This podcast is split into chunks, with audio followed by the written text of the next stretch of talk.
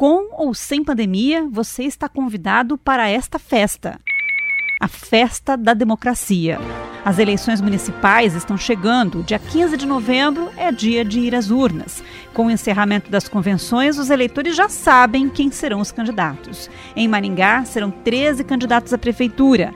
São eles: Akemi Nishimori, do PL, Aníbal Bianchini, do PTC, Carlos Mariucci, do PT, Coronel Audilene, do Progressistas, Dr. Batista, do DEM, Edmilson Silva, do PSOL, Eliseu Fortes, do Patriota, Evandro Oliveira, do PSDB, Homero Marquese, do PROS, José Luiz Bovo, do Podemos, Rogério Calazans, do Avante, Ulisses Maia, do PSD e Valdir Pignata, do Cidadania.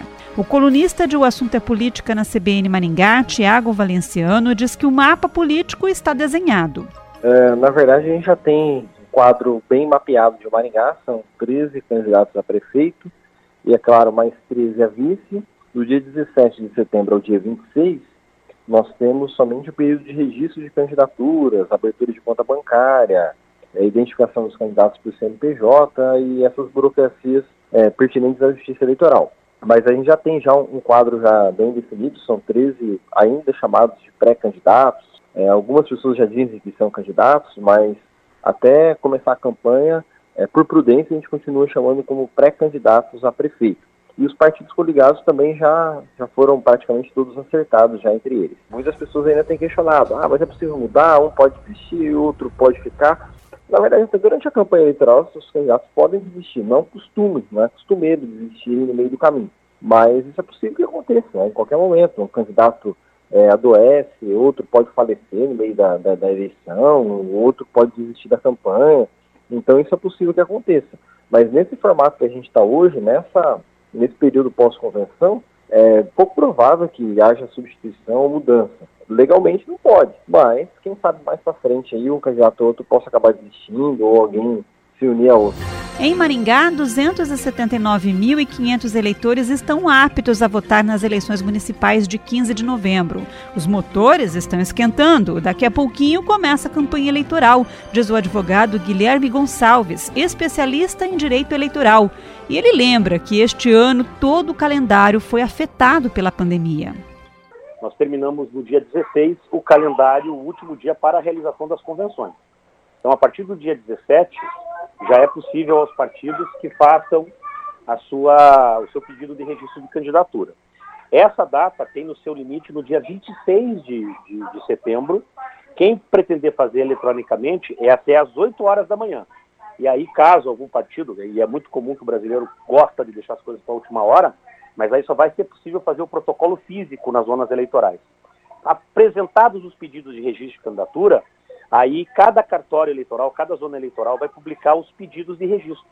E a partir da publicação desses pedidos de registro, que segundo informação que nós tivemos do Tribunal Regional Eleitoral do Paraná, há uma orientação para que todos sejam publicados no dia 27, né, que vai ser o primeiro dia depois da, da, desse prazo final, e aí correm os cinco dias para as ações de impugnação de registro de candidatura e também é, para o oferecimento das notícias de inelegibilidade. Né? Notícia de inelegibilidade, o próprio eleitor pode denunciar, se ele tiver conhecimento, que o candidato está inelegível, que não preencheu condição de elegibilidade, que a ata de convenção foi fraudada, tanto quanto os candidatos e partidos adversários do Ministério Público. E aí, também outra, outra data bastante relevante é que a partir do dia 27 de setembro já fica liberado o início da propaganda eleitoral mesmo, com duas ressalvas. Só pode fazer propaganda eleitoral o candidato tiver já pedido o seu registro, tiver recebido o seu CNPJ, né, porque cada candidato é como se fosse uma empresa temporária, e também já tiver aberto sua conta bancária. E aí, a, a, aí depois de, de, desse, dessa data, corre normalmente a propaganda eleitoral a partir do dia 27 com essas ressalvas, né, quando o candidato estiver em condições de começar a sua campanha mesmo. E quais são as regras da campanha eleitoral? Nesse momento, é, em relação à propaganda, né, há um regramento bastante amplo, né, que eu até considero muito obsoleto, né, porque há muita repressão à propaganda de rua.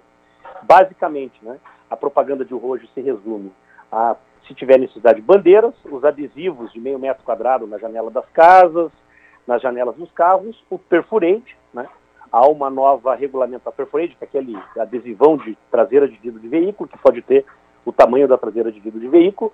É possível a distribuição de panfletos, jornais, É possível também a realização de carreatas e passeatas, sendo que hoje a utilização de carros de som se circunscreve à realização de carreatas e passeatas.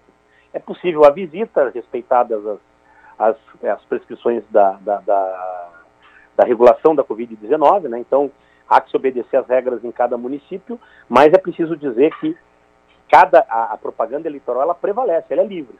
Então, os candidatos têm o direito de fazer a propaganda, claro, seguindo as instruções sanitárias, mas não é possível se proibir acima daquilo que cada cidade está regulando. Né? Uma determinada cidade, por exemplo, permite reuniões com distanciamento social, não é possível o juiz eleitoral, isso está claro na emenda constitucional 107, que adiou regular, regular as eleições desse ano, introduzir proibições acima daquelas que sejam razoáveis para controlar a pandemia. E aí nós vamos ter o grande campo, que é a propaganda na internet. Né?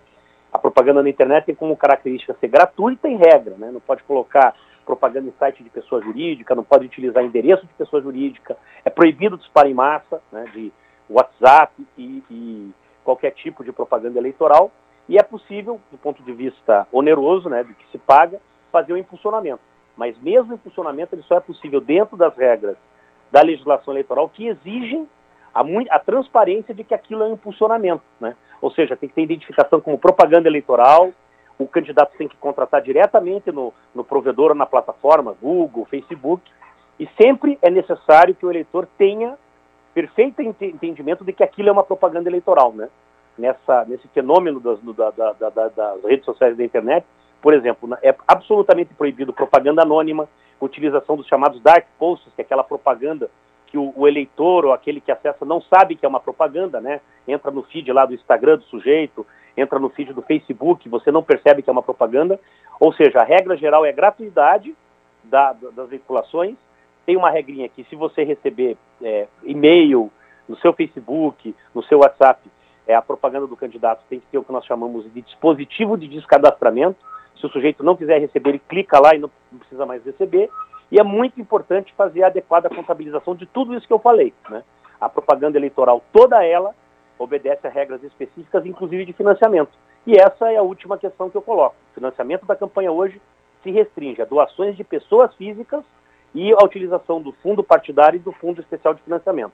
Pessoa jurídica, direto ou indiretamente, cede um imóvel, cede um, um carro, é, é, disponibiliza funcionários para candidatos, se isso for suportado pela pessoa jurídica, é considerado caixa 2 eleitoral, é, gasto ilícito é, ou arrecadação ilícita de recursos. Basicamente, assim, numa síntese absoluta, essas são as regras que vão prevalecer a partir do dia 27 de setembro.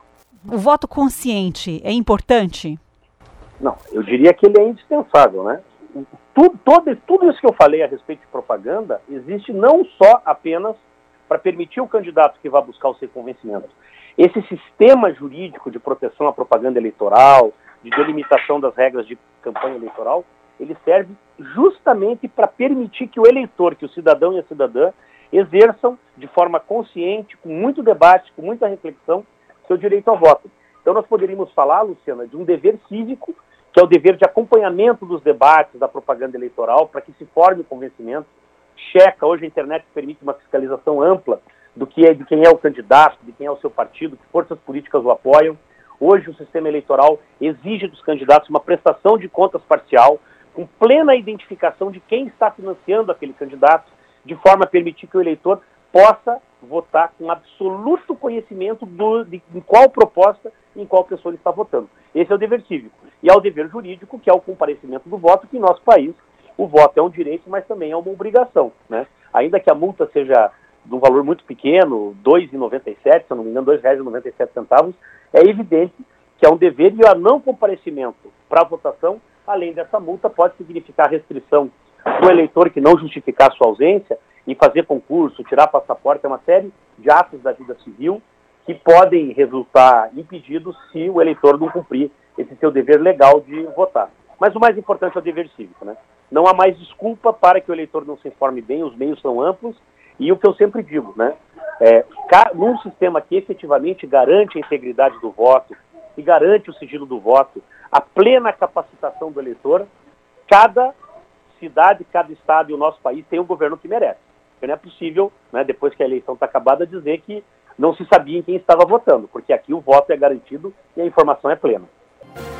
Eleitores apostos, pense, analise, avalie, confira propostas, faça uma boa escolha. Não se deixe influenciar por fake news. Procure fontes confiáveis de informação e boa eleição.